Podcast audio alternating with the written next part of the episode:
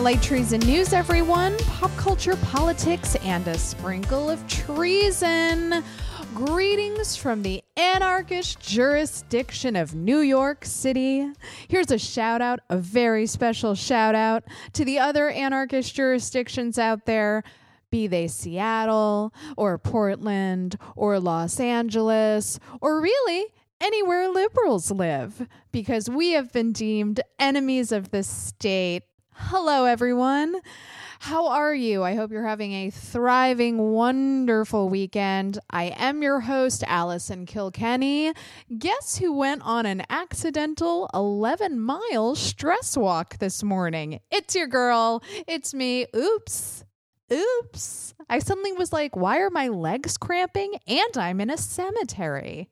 Where am I? What's happening? These are the big questions we're going to get into this episode. But as always, we're in the pop culture section. That's right. This is where we talk about all the dumb shit. I read your recommendations if you send them to me. I shout out new supporters of mine. Thank you to, well, Jennifer upgraded their support of my work. Thank you so much, Jennifer. And Christina, uh oh, new new supporter over at my Patreon, patreon.com slash Allison Kilkenny. Christina, I hope you uh, enjoy all of the bonus episodes over there.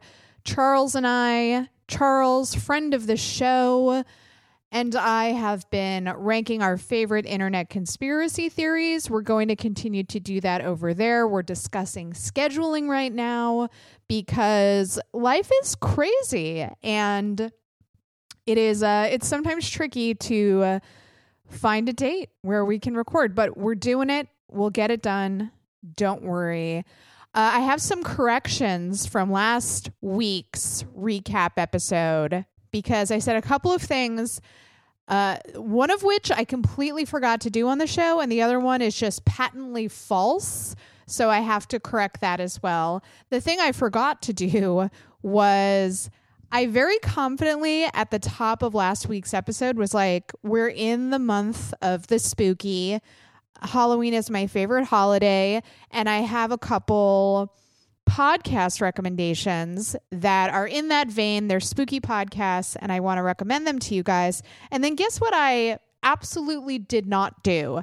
Tell you guys what podcasts I was talking about this is what happens when I don't have a co-host. Usually I do. This month I, I did not have any co-host. I flew solo because of a combination of uh, budgetary issues because I've just moved and, you know, expenses. Usually I pay my co-hosts, et cetera, et cetera. That is a portion of, of what all your support goes to. But uh, this month I had to pull back a little bit. Next month we'll go back to the old ways. Um, but usually, if I have a co host, someone will be like, hey, dummy, you got to circle back to that thing you promised to do. And then you just never did. Um, but you know what? I can't blame an imaginary co host I did not have. It was my fault. So I apologize. So here they are, your spooky podcast recommendations. And then, as always, please, if you have any spooky podcast recommendations, send them to me because it is the month of spooky. I know there's enough scary stuff going on right now in real life, but um, fictional spookies are so much better than like, are we to lose access to uh, our reproductive rights? That's too real in the spooky sense. I prefer like, is that a ghost? No. And it's like safe, spooky fun, you know? So first recommendation is Scary Stories to Tell on the Pod with Anna Drezen, new head writer of Saturday Night Live. Congratulations, Anna. And Andrew Farmer, just one of the funniest uh, dang people you can follow on the internet. And you should go do that immediately. Andrew is so funny it's delightful. It's a delightful show. If uh, you uh, are familiar with uh, the Scary Stories Children series, um, you will be a huge fan of this podcast, Scary Stories to Tell in the Dark. If you were raised on on that diet, Um, you know, they're they're two comedians. They've known each other for years, so it's a very light approach to scary things, which I like because again, there's enough real scary stuff happening in the world right now that uh a light approach is good. And then WNYC Studios has a podcast called Spooked, which is people telling their own real scary things that have happened to them. And I haven't listened to many episodes of that, but I've listened to a few and they're very well done. Um, real, quote unquote, real ghost stories. And uh, it's really well produced and the stories are very scary. So I enjoy that as well. So there you go. Guys, I did it. I actually recommended the things I said I was going to recommend. Big day for the pod. And then my correction about something I said that is a thousand percent not true was I recommended the Harley Quinn animated series that is on HBO Max, and that recommendation stands. It it it, it is so funny. It is so f- just a, a delight to watch. But I had, I think I was about halfway through season two when I made the recommendation. I'm now completely caught up. And at the time I was like, you know, I had heard that it was very like queer positive and but I don't know. The the central friendship between Ivy and Harley seems pretty platonic to me. Guys, it gets explicitly gay right after I recorded the entire damn podcast, I put on the next episode and they hook up. And I was like, God damn it. Fuck me. Fuck my life. Why could I not have waited one more goddamn episode to be like, is this queer baiting? I don't know. So I immediately was like, correct this on the show. Harley got gay in all caps locks. So uh, it's a hugely gay show. Very, very gay. Uh, super queer. So fun. So this is just an extra sprinkling of recommendation for you all out there. It is not queer baiting. They go full throttle into the gay. And good on them because we don't need more queer baiting, right? That is like so mid 90s. Um, or so Sherlock, if you were a fan of that show. Uh, we don't need more queer baiting. If you want them to be gay, let them be gay. This will they, won't they shit is boring. So Harley does not do that. Harley just goes for it. I don't know if that's a spoiler. I'm sorry if it is. I don't think it is because, you know, other stuff happens on the show. Um, but if that was a fear of yours where you're like, oh, they're going to queer bait with Ivy and Harley, they don't bait, they just queer. So enjoy, enjoy, enjoy. Other recommendations, and I have to shout out Mr. Charles Rockhill once more for this because Charles is a little sweetie pie. This is me breaking the fourth wall a little bit, giving you guys a little insight, little peek behind the curtain into what kind of person Charles Rockhill is. He will occasionally um, he hosts his own horror podcast called Dirty Little Horror, which is very good, and you guys should all go listen to it. Speaking of examining media through a queer lens, go listen to Dirty Little Horror. And as such, he has to download, I'm sure legally, wink, uh, a lot of horror films and watch them for his own podcast because he reviews them and he'll occasionally send them to me if he particularly enjoyed something. So he really wanted me to watch Happy Death Day. I think because we got into a conversation about Palm Springs and like that whole Groundhog's Day approach to narrative storytelling with, you know, revisiting the same 24 hours over and over and over again.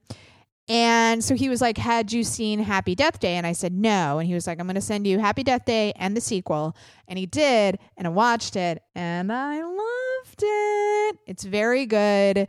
It's surprisingly smart. And I only say surprisingly because that genre, meaning like college horror film, can be very stupid. And that's not necessarily a bad thing. You know, like if you're in the mood to watch a fun, dumb movie, good on you. I love fun and dumb. I'm a huge fan. I am fun and dumb. Come on. Uh, but you know, this is just more like a little more elevated, a little smarter, and it just enriches the whole experience. And the cast is wonderful, the actors are really great. And then the sequel does something that I was very interested in. And God, maybe this is a spoiler. The, guys, I apologize if I'm just spoiling things left and right. I'll try to be very vague in how I phrase this. The sequel does something very interesting in that we are doing the same thing again, but from a different character's perspective. And that was very interesting to me. And I was like, dang, this is smart. This franchise is smart. So, yeah, if you like uh, the first one, Happy Death Day is definitely more horror based. And the sequel's a little more like, you like these characters already. Let's just go into this world again. And it's a little less horror, but still fun. Um, but yeah, if you if you're looking for like a light, spooky thing to watch because it's the month of spooky coming up. Happy Death Day. Uh, so, God, I'm gonna save some of these. I think, yeah, I once again I have no social life right now, like um, everybody on the planet. Hopefully, if you're responsible, unless you're going to like ragers where nobody wears masks. So all I'm d- doing is consuming pop culture. So I have to ration my list now because otherwise I'll just be bombarding you guys and it'll be overwhelming and too much, too much. So, my very earnest recommendation for the recommendation section is Pen15 came back with a, a very short season two because they were interrupted halfway through filming because of the global pandemic. Sorry, that's redundant. Pandemic implies global. Come on, Allison. Come on. They got interrupted because of the pandemic, so everybody had to go home and they had to stop filming. So season two is very short, but it's very good. And it's just, I really admire this show because, and I don't know how they do it. And I mean, it's all credit to the creators of the show and the wonderful writers. Um, but like Maya and Anna, uh, Maya Erskine and Anna Konkle, the creators of the show, I just have such like an ability to vividly recollect what it was like to be a prepubescent teenager, like right on that cusp of pubescence, and how fucking awkward everything is, and how stupid and embarrassing you are always. And the vividness with which they're able to recollect that stuff is always amazing. But in this season, just in case you were worried they weren't going to be awkward enough, they become theater kids. Uh oh. So if you have ever been a theater kid, if you have theater kids in your life who you love, Pen15 season two will hit so close to home.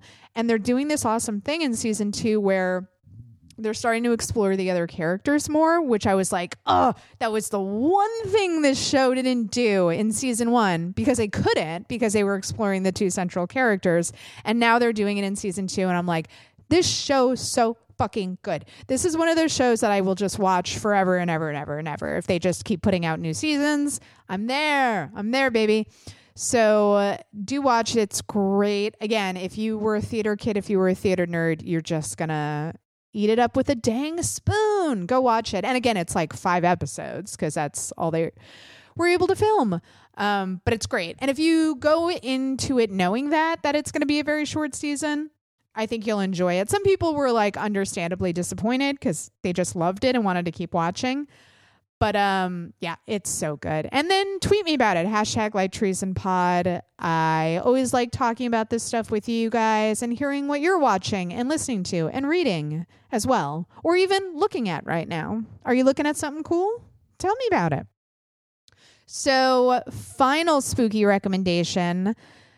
And this was recommended to me by one of my other co hosts, Meredith. Follow her on Twitter, Meredith L. Clark. Uh, Meredith a while ago tweeted me and said, Have you watched Alive on Netflix? Because Meredith knows that Korean zombie films are my shit. Um, so she was like, You obviously have to go watch this. You love Train to Busan.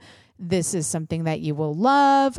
So I watched Alive and it is so good. It's an hour and a half horror film, which is the perfect length for a horror film. It is full throttle out the fucking gate. I couldn't believe how fast we get into the zombie shit.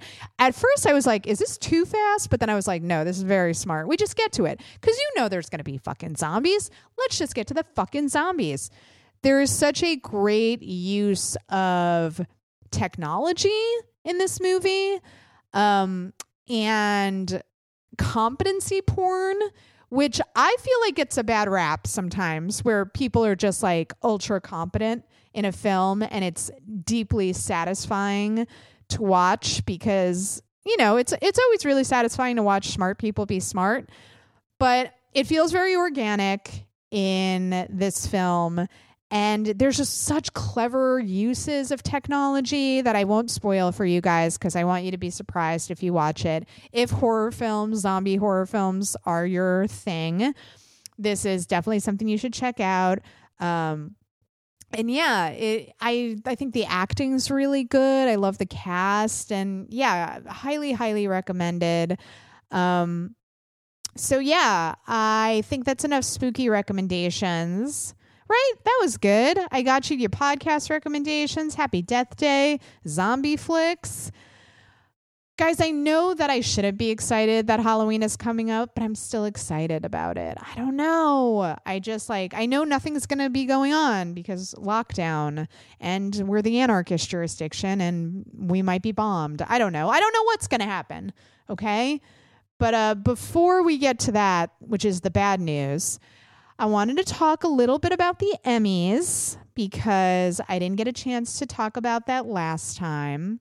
Um, because I believe I recorded the day before the Emmys aired, something like that. So, predictably, like everything else that happened in 2020, it was crazy and very weird. Uh, I think one of the funniest things that happened that I saw a clip of was there was a, a gag that they kept doing. That was, I'll give them credit. That was pretty funny. Uh, where Jimmy Kimmel was just disinfecting everything he touched, and he was wearing like very heavy rubber gloves with his tuxedo, just lysoling everything. And then he would lysol like a awards envelope and then go to burn it to like make extra sure everything was purified. But because he had sprayed everything with Lysol, it made it super flammable. So when he burned it, Rachel Aniston was there to with a fire extinguisher to like blast it and put out the fire. She could not put out this fucking fire, you guys. She had to blast it, no lie, maybe four times. And it was very funny. Uh, and every time the fire started back up, I, I laughed and yeah, I thought it was great. It kept that spontaneity of like stuff that happens in a live show, but something that is like a wonderful byproduct of everything having to be virtual right now is every award show is like an hour and a half long and it's magic because they don't have to keep cutting to Chrissy Teigen in the audience like reacting to things. Uh, so I like this format. I like a quick um, you know, efficient awards night. I know all of my poor friends who have to like stay up to review this shit were almost crying. They were so happy because it ended by like 11 o'clock and they were like, Can we go to bed? This is amazing. Um, so that was very cool. Congratulations to Schitt's Creek, which swept the comedy category uh, to some people's surprise. Um, you know, what can you say? Schitt's Creek, amazing show, amazing cast. You almost have to respect that Dan Levy has avoided the nepotism allegations. Never worked on a show in his life, is suddenly running a writer's room. You know, uh, we happen to like him, so we let him coast, I think. But um you know, you do have to acknowledge that he's there because of Eugene Levy, and that's nepotism. We just happen to like Dan Levy, right? We love Dan Levy. We love, we love. Uh, and if anyone ever says a bad word about Catherine O'Hara in my presence, I will end their life immediately. So we love Schitt's Creek. We're happy for Schitt's Creek. It does suck that the Emmys and all award shows do this thing where they don't adequately award a show enough. So they wait until the last season and then they let them virtually sweep every category to show them that they've been appreciated and that we're going to miss them, which we will, obviously. Schitt's Creek is great. But then you have a show like The Good Place, which arguably, you know, one of the best comedies ever on television. Um, you you have an excellent cast that maybe hasn't been awarded enough. Uh, you have the great D'Arcy Carden on your cast. A lot of people were rooting for her to take home an award, an award, and it was their last season as well. They basically got shut out, not awarded, probably at the level they should have been awarded at, and people were mad about it, and I get it.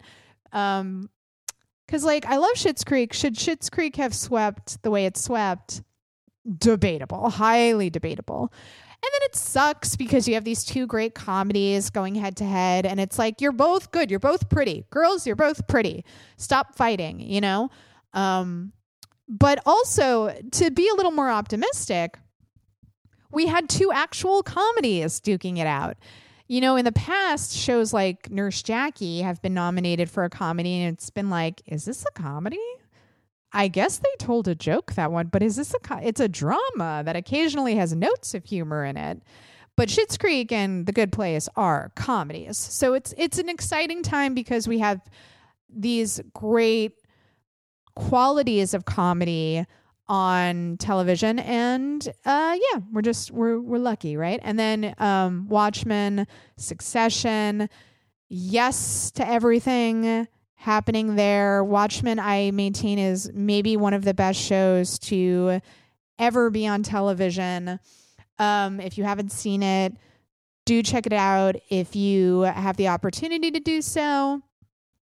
Uh, i wanted to shout out yahya abdul mateen uh, the second, who gave maybe one of the most beautiful um, thank you speeches I've ever seen on an award show and framed Watchmen in a way that I had never heard it framed before.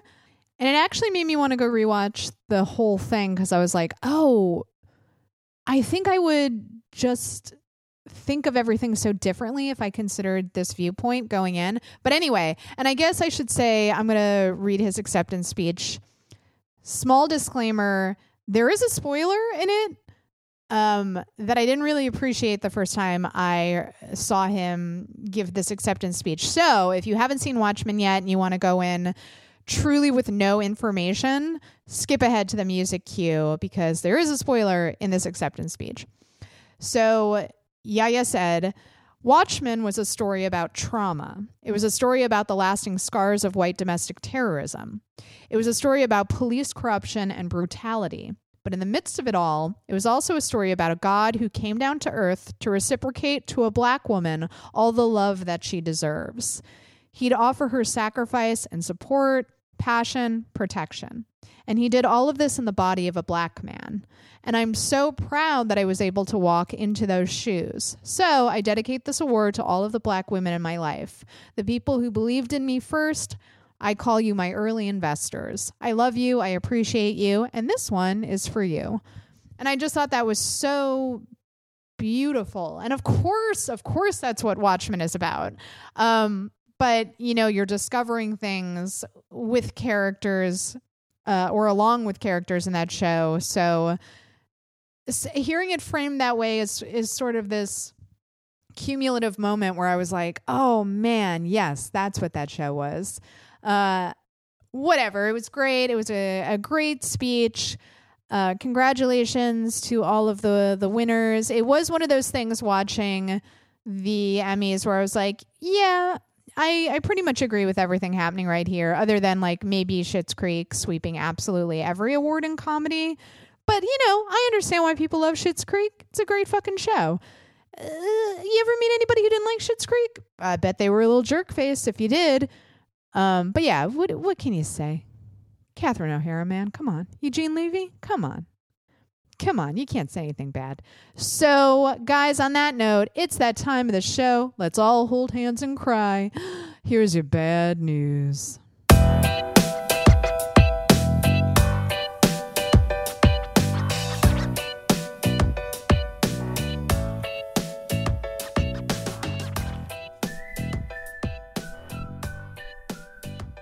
So I guess it's bad news that we've been declared an anarchist jurisdiction by the federal government. The Department of Justice said that um, New York City is one of three places that has, quote unquote, permitted violence and destruction of property to persist and have refused to undertake reasonable measures to counteract criminal activities, leading to its designation as an anarchist jurisdiction. Dun, dun, dun.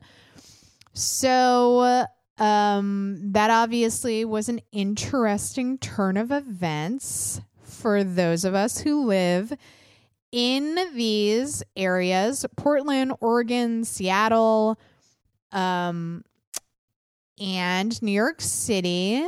We got in trouble, everybody. The federal government's a little mad at us. So, but this could actually have meaningful ramifications for these cities. Um, federal grants make up a huge portion of New York City's already strapped annual budget, more than $7 billion in 2021 alone, or 7.5% of the city's projected total revenue.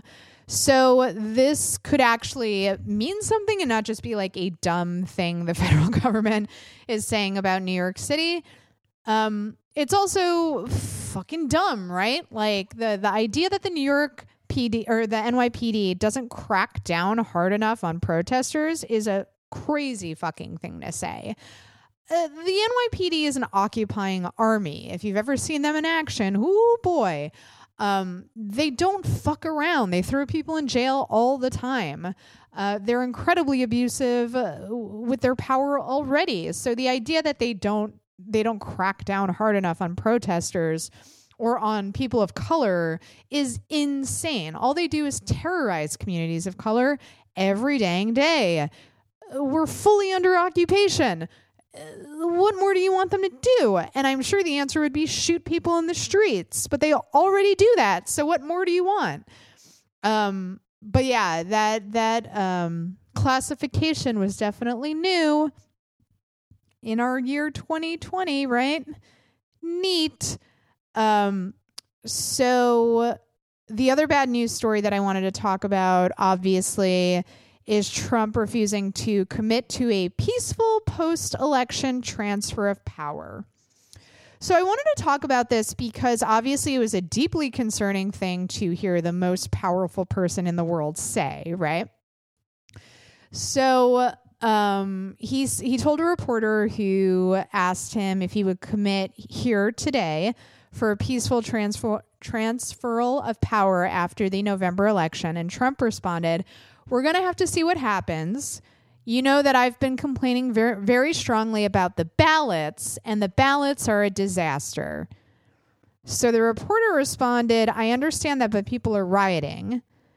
And Trump responded, "Get rid of the ballots, and you'll have a peaceful, uh, a very peaceful. There won't be a transfer, frankly. There will be a continuation." Oh boy. So, in that statement, Trump is basically saying if we don't have these paper ballots, i.e., a written record of who voted for who, then we won't even have to worry about a transfer of power because guess what? I'm going to win again.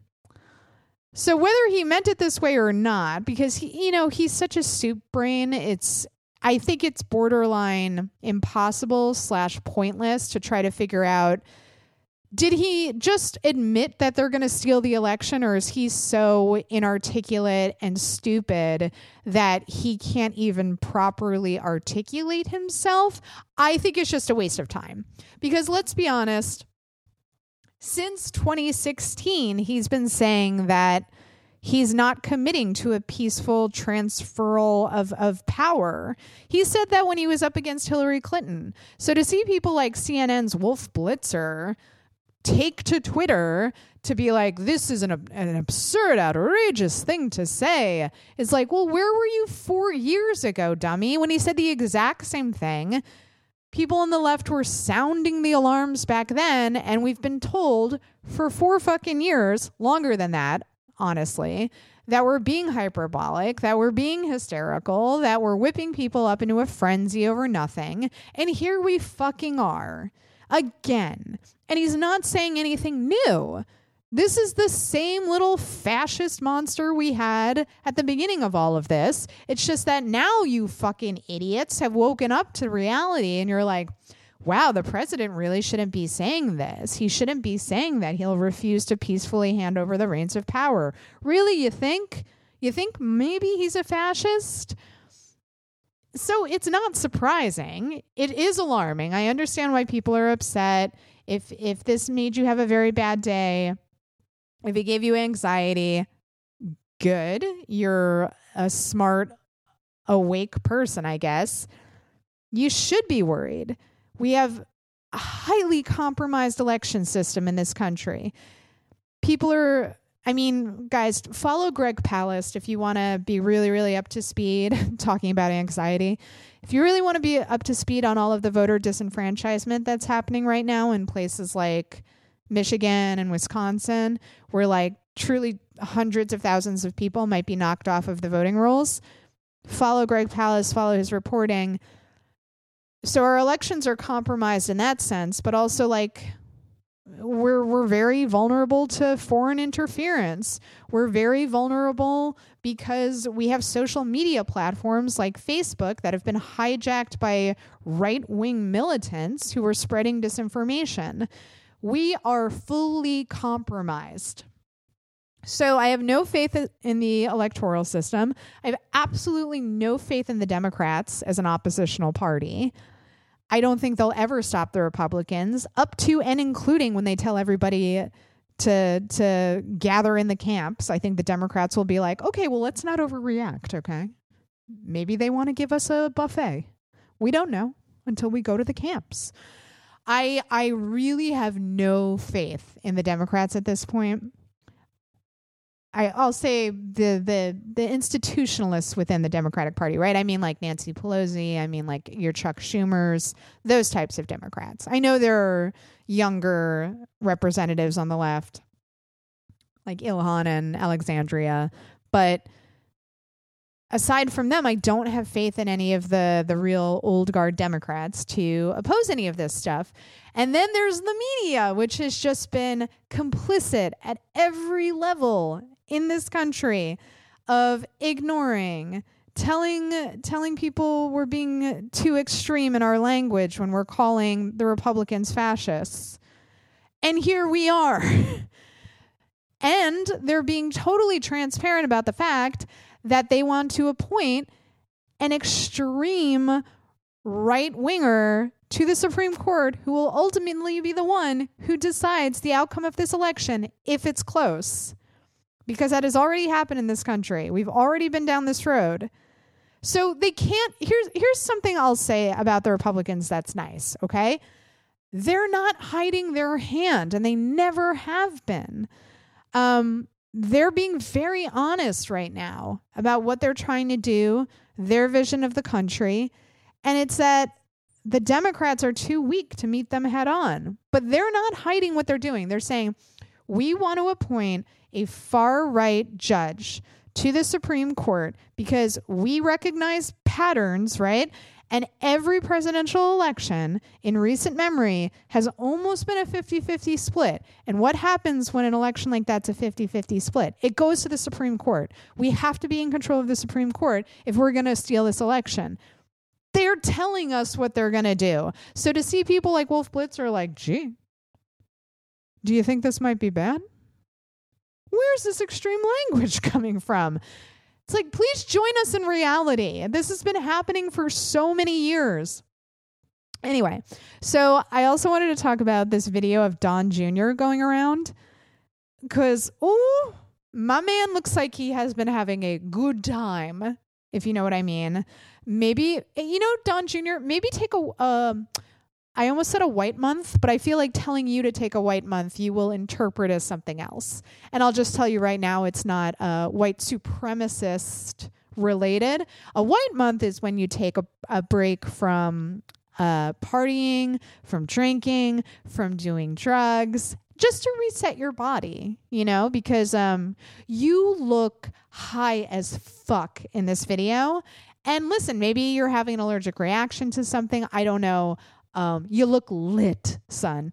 So he puts out this video in which he's urging people to enlist into Trump's army of poll watchers.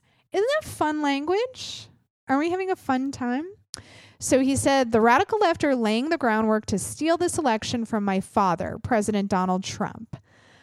Their plan is to add millions of fraudulent ballots that can cancel your vote and overturn the election. We cannot let that happen. We need every able bodied man and woman to join the army for Trump's election security operation. So here's the danger in using language like join the army to a bunch of armed right wing militia types and then telling them that Democrats are planning to steal the election, quote unquote. Um, remember, if a Republican ever accuses you of doing something, it it's 100% projection, and they're doing that very thing. So, because they are poised to steal the election, they're accusing the left of doing that very thing. Meanwhile, they're the ones knocking people off of um, of the voter uh, registration uh, lists. They're the ones who are rigging laws to make it as confusing as possible for people to vote or impossible for people to vote. Uh, they're the ones, we'll get to this in a second, imposing like poll taxes, which are illegal and stuff like that. So this is 100% projection. But then you're telling a bunch of armed people that the left is there to steal the election. What the fuck do you think is going to happen? And we already saw with Kyle Rittenhouse what's going to happen. They want them to kill leftists. That's what they want them to do. That's the only possible outcome when you use language like this. You want your lunatic base, a bunch of armed right wingers, to show up to the polls to bully, intimidate, and fuck it, maybe kill people who are there to vote. That's what Don Jr. is doing in this video, in which he is just stoned out of his fucking mind. So, do I have enough time for one more? Mm, I don't want to do this one. Guys, how are you all? How's it going? I, d- I also don't want to like overwhelm with bad news, but let's talk about Breonna Taylor because I feel like I would be remiss if we did not talk about this. Guys, to hear the charge come down of wanton endangerment for Brett Hankison, former Louisville police officer, accused of blindly firing rounds. To hear that the only charge would be wanton endangerment. And to know that that meant that charge, wanton endangerment, what that meant was the only rounds, fired rounds, that Brett Hankison would be held accountable for were the ones that went through Breonna Taylor's neighbor's apartment, not any of the rounds that went through her apartment and killed her. So the only rounds he got charged for were the ones that didn't kill a human being. They didn't even say her fucking name in court, which for a movement that that was one of the sort of foundational calls for justice, saying her name, naming the victim, that felt deliberate to me. Where I'm like, we're not even going to say this woman's name in court. That's how little we think she matters. Was just like an extra fuck you to Breonna, to her family, her poor fucking family, to the community that had rallied around her, to the global movement her death inspired, was a deliberate fuck you to everyone. You're not even going to say her fucking name in court. Not that they said anybody's name, they used initials for everybody's names, but everybody kept waiting for them to say BT for Breonna Taylor. They never used her initials. They didn't even say her initials, let alone her name.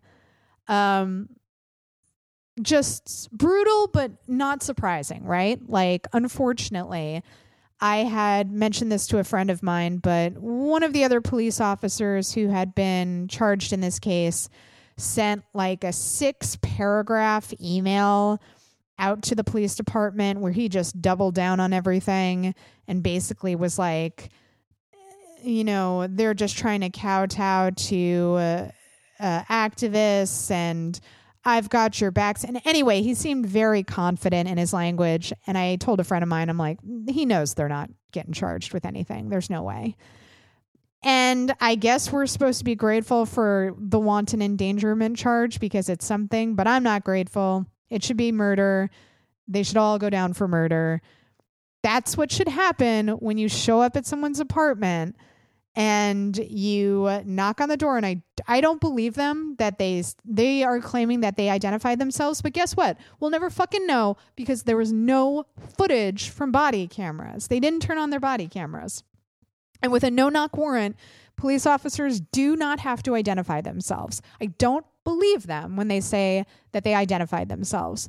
So for Kenneth and Breonna they get woken up they go to the door they say who is it? in the middle of the night they don't answer. And Kenneth, as is his legal right, defends them with a gun. And again, this is the police version of the story. They claim Kenneth shot first. Whether that's true or not, he was within his legal rights to do so. Someone was threatening him in the middle of the night. If you don't believe the cops' version of the story, and I don't blame you, that means he shot in response to them when they started shooting. So it's even more within his rights because he's under attack now. Furthermore, Breonna had nothing to fucking do with any of this. They were looking for her ex because, according to them, he would occasionally get packages at her apartment. It had nothing to do with her. She's the only one who gets killed. They left her on the floor for 20 minutes after they shot her. They're murderers. They're a bunch of fucking thugs in uniforms. They should go to prison. End of story. Want endangerment? Are you kidding me? You murdered her. All right. Guys, that was a lot of bad. She got worked up. She raised her voice. Let's end things on a positive note, shall we? Oh, and and everybody who's still out in the streets, uh, everybody who's still protesting, you're amazing all the solidarity and the love in the world. And if you guys have been going to protest, let me know how it's been going. Hashtag Light Treason Pod. Do you live in one of these cities where these right wing militias are rolling in to harass people? I always want to hear from you. Of course, be safe, be smart, all of that stuff. But um, yeah, guys, on that note, here's your good news.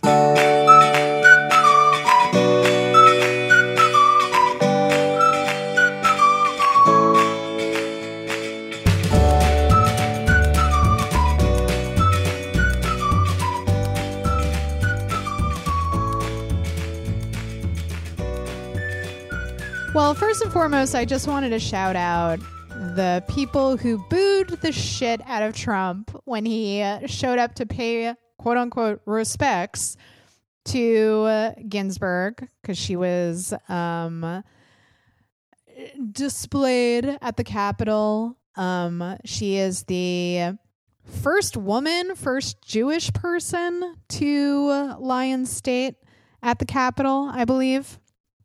So, hugely symbolic moment, hugely historical moment.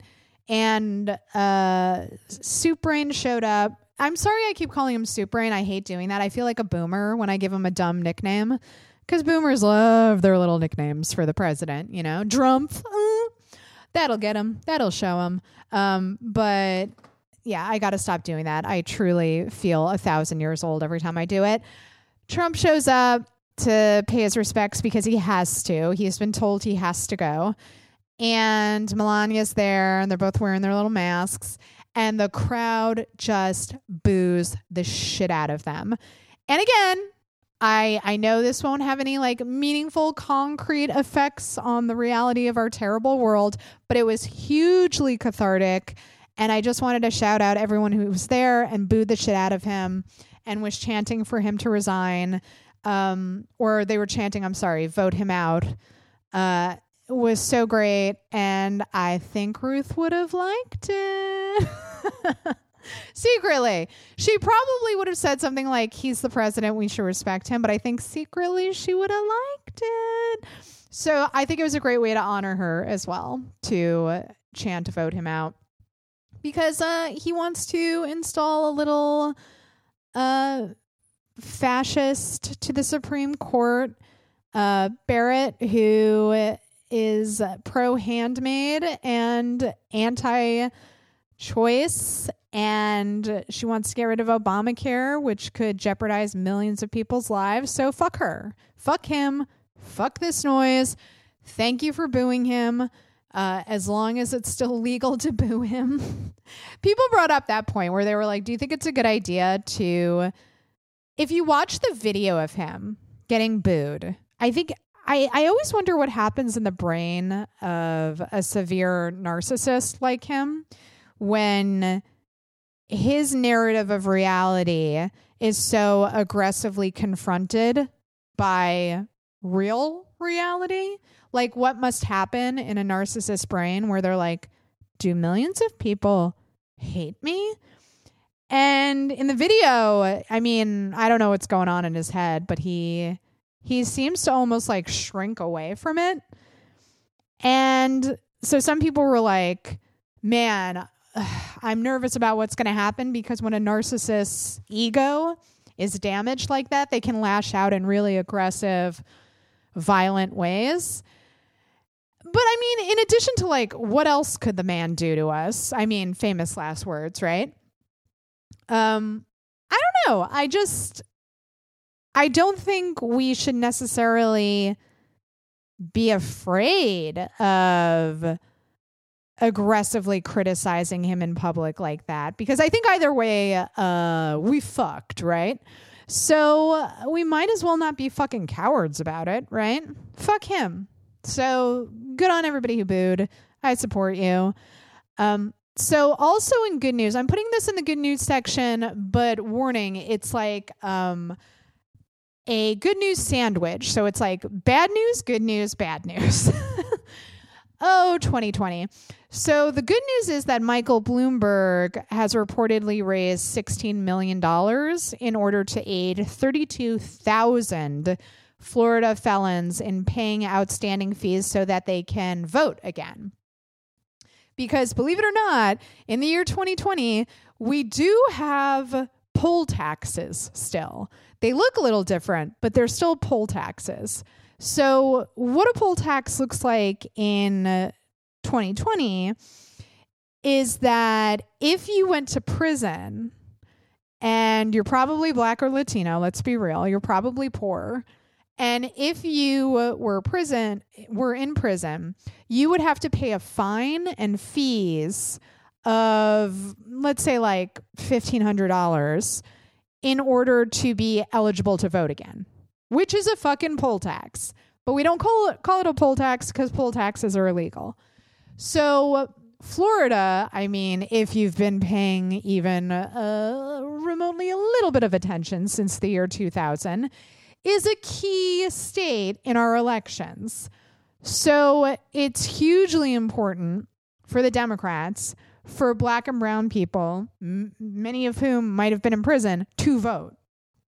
So a lot of um, former felons do want to vote but they have this um, financial hurdle in their way to doing so. So it's it's hugely significant that Bloomberg stepped in and Bloomberg, like one of the most wealthy people in the world, was like, I'll just pay these fines so you guys can go vote. Huge, huge.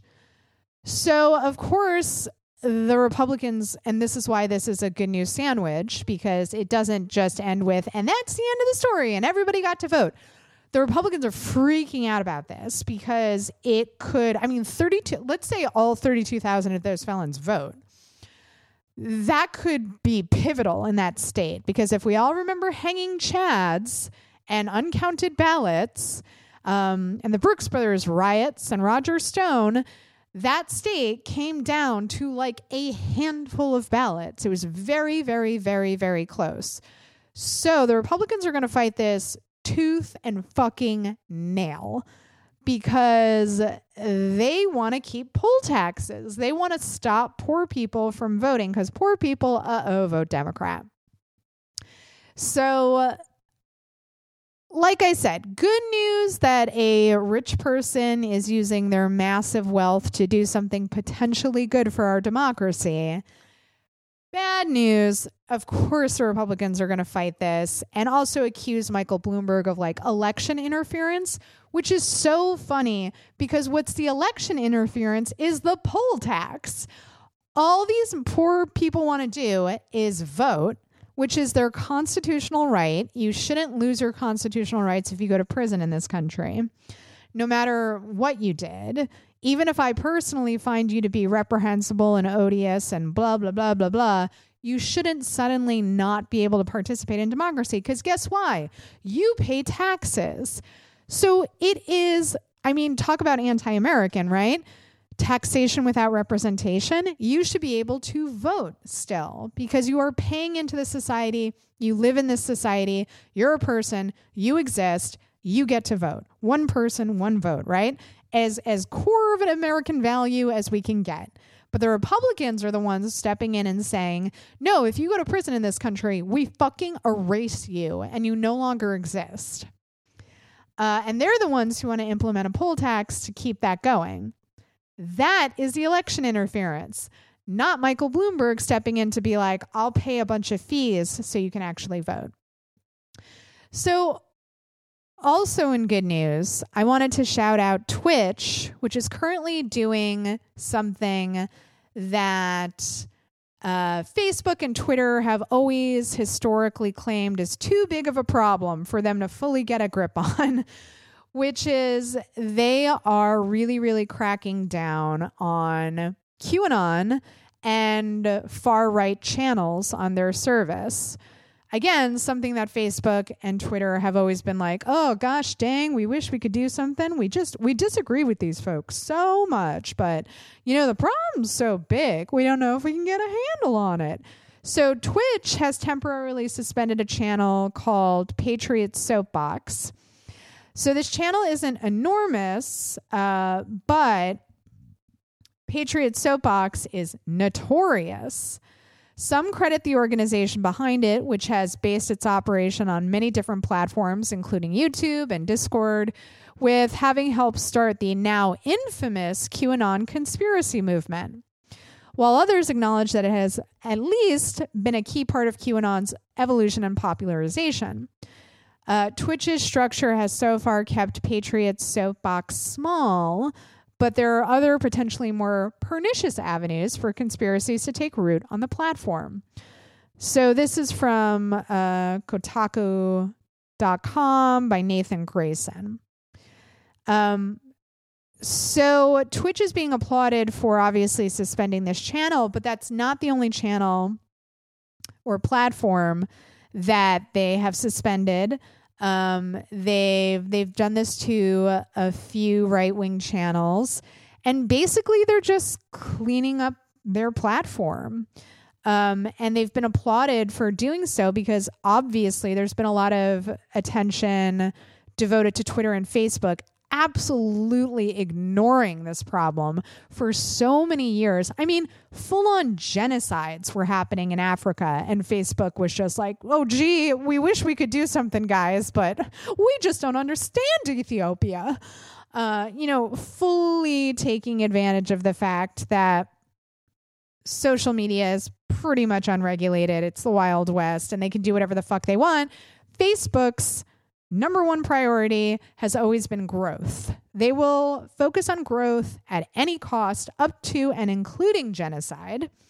As long as they can keep going back to their investors and showing this is how much we've grown every quarter, they'll ignore right wing extremism until the end of time. So that's another reason Twitch should be applauded because this could be perceived as an anti growth strategy, right? If you are banning people, if you are deplatforming platforms, people, investors could potentially accuse you of being anti growth, which in Silicon Valley is basically like inviting cancer into your organization because um, growth means dollars. So I wanted to shout out Twitch because this is the socially responsible thing to do maybe not the most financially advantageous thing to do, but ultimately the thing that will save democracy. so it's good, right? And they should be applauded. And platforms like Twitter and Facebook should follow their lead. But that's really hard to do because capitalism. Guys, isn't it cray how so many of our problems circle back to capitalism? It's almost like capitalism is bad. Huh. I don't know. Is that a crazy note to end on? Maybe, but I'm doing it. Guys, if you're a fan of the show and you want to keep us going, you can go to lighttreason.news and smash that donate button. That's probably the quickest, easiest way to donate to the show. Or if you're looking for some bonus, bonus action, bonus content, patreon.com slash Allison Kilkenny. That's where all of the bonus episodes are. Um, yeah, you know, we're all in lockdown, we're all in quarantine, we have hours to burn. If you're like, Allison, frankly, one episode a week in which you recap the week the week's news isn't enough. I hear you. Patreon.com slash Allison Kilkenny. You can follow the show on uh, ironically enough, all social media platforms because I need to promote the show and am um helpless, a helpless cog as all of you are in the machine of capitalism. So of course we are on Facebook, we are on Twitter. I know, I know, I know. Um, not on Twitch, but only because I don't understand it and it scares me a little bit. So I'm not on Twitch. I personally am on Twitter at Allison Kilkenny. If you have any thoughts, questions, concerns about the show, hashtag Light Treason Pod. Always love to hear back from you guys. If you have any recommendations, if you have any comments, questions, or you just want to share some good news, guys, as always, if you have good news that you just want to share, I love hearing about that as well. Um, you and you're a Patreon supporter of mine, you can leave a comment on the questions and comments thread on my Patreon. You can message me, any of that stuff. If you're none of these things and you are experiencing any kind of financial hardship, I never want you to donate to the show. I never want you to compromise yourself like that. But you have a comment, you can also reach the show at lighttreasonnews at gmail.com. That's freaking free. And you know what else is freaking free? Telling your friends and family about the show, leaving a nice review at iTunes. A five star, dare I ask for it? A five star review. That's free and it helps the show. We're obviously a word of mouth operation, guys. You didn't hear one ad on this show. You know why that is? I'm 100% listener supported and have been for like a gosh darn decade. Isn't that crazy? What's life, right? Guys, thanks so much for listening. I hope you're having a great weekend. And while you're at it, stay inside and cause a little trouble.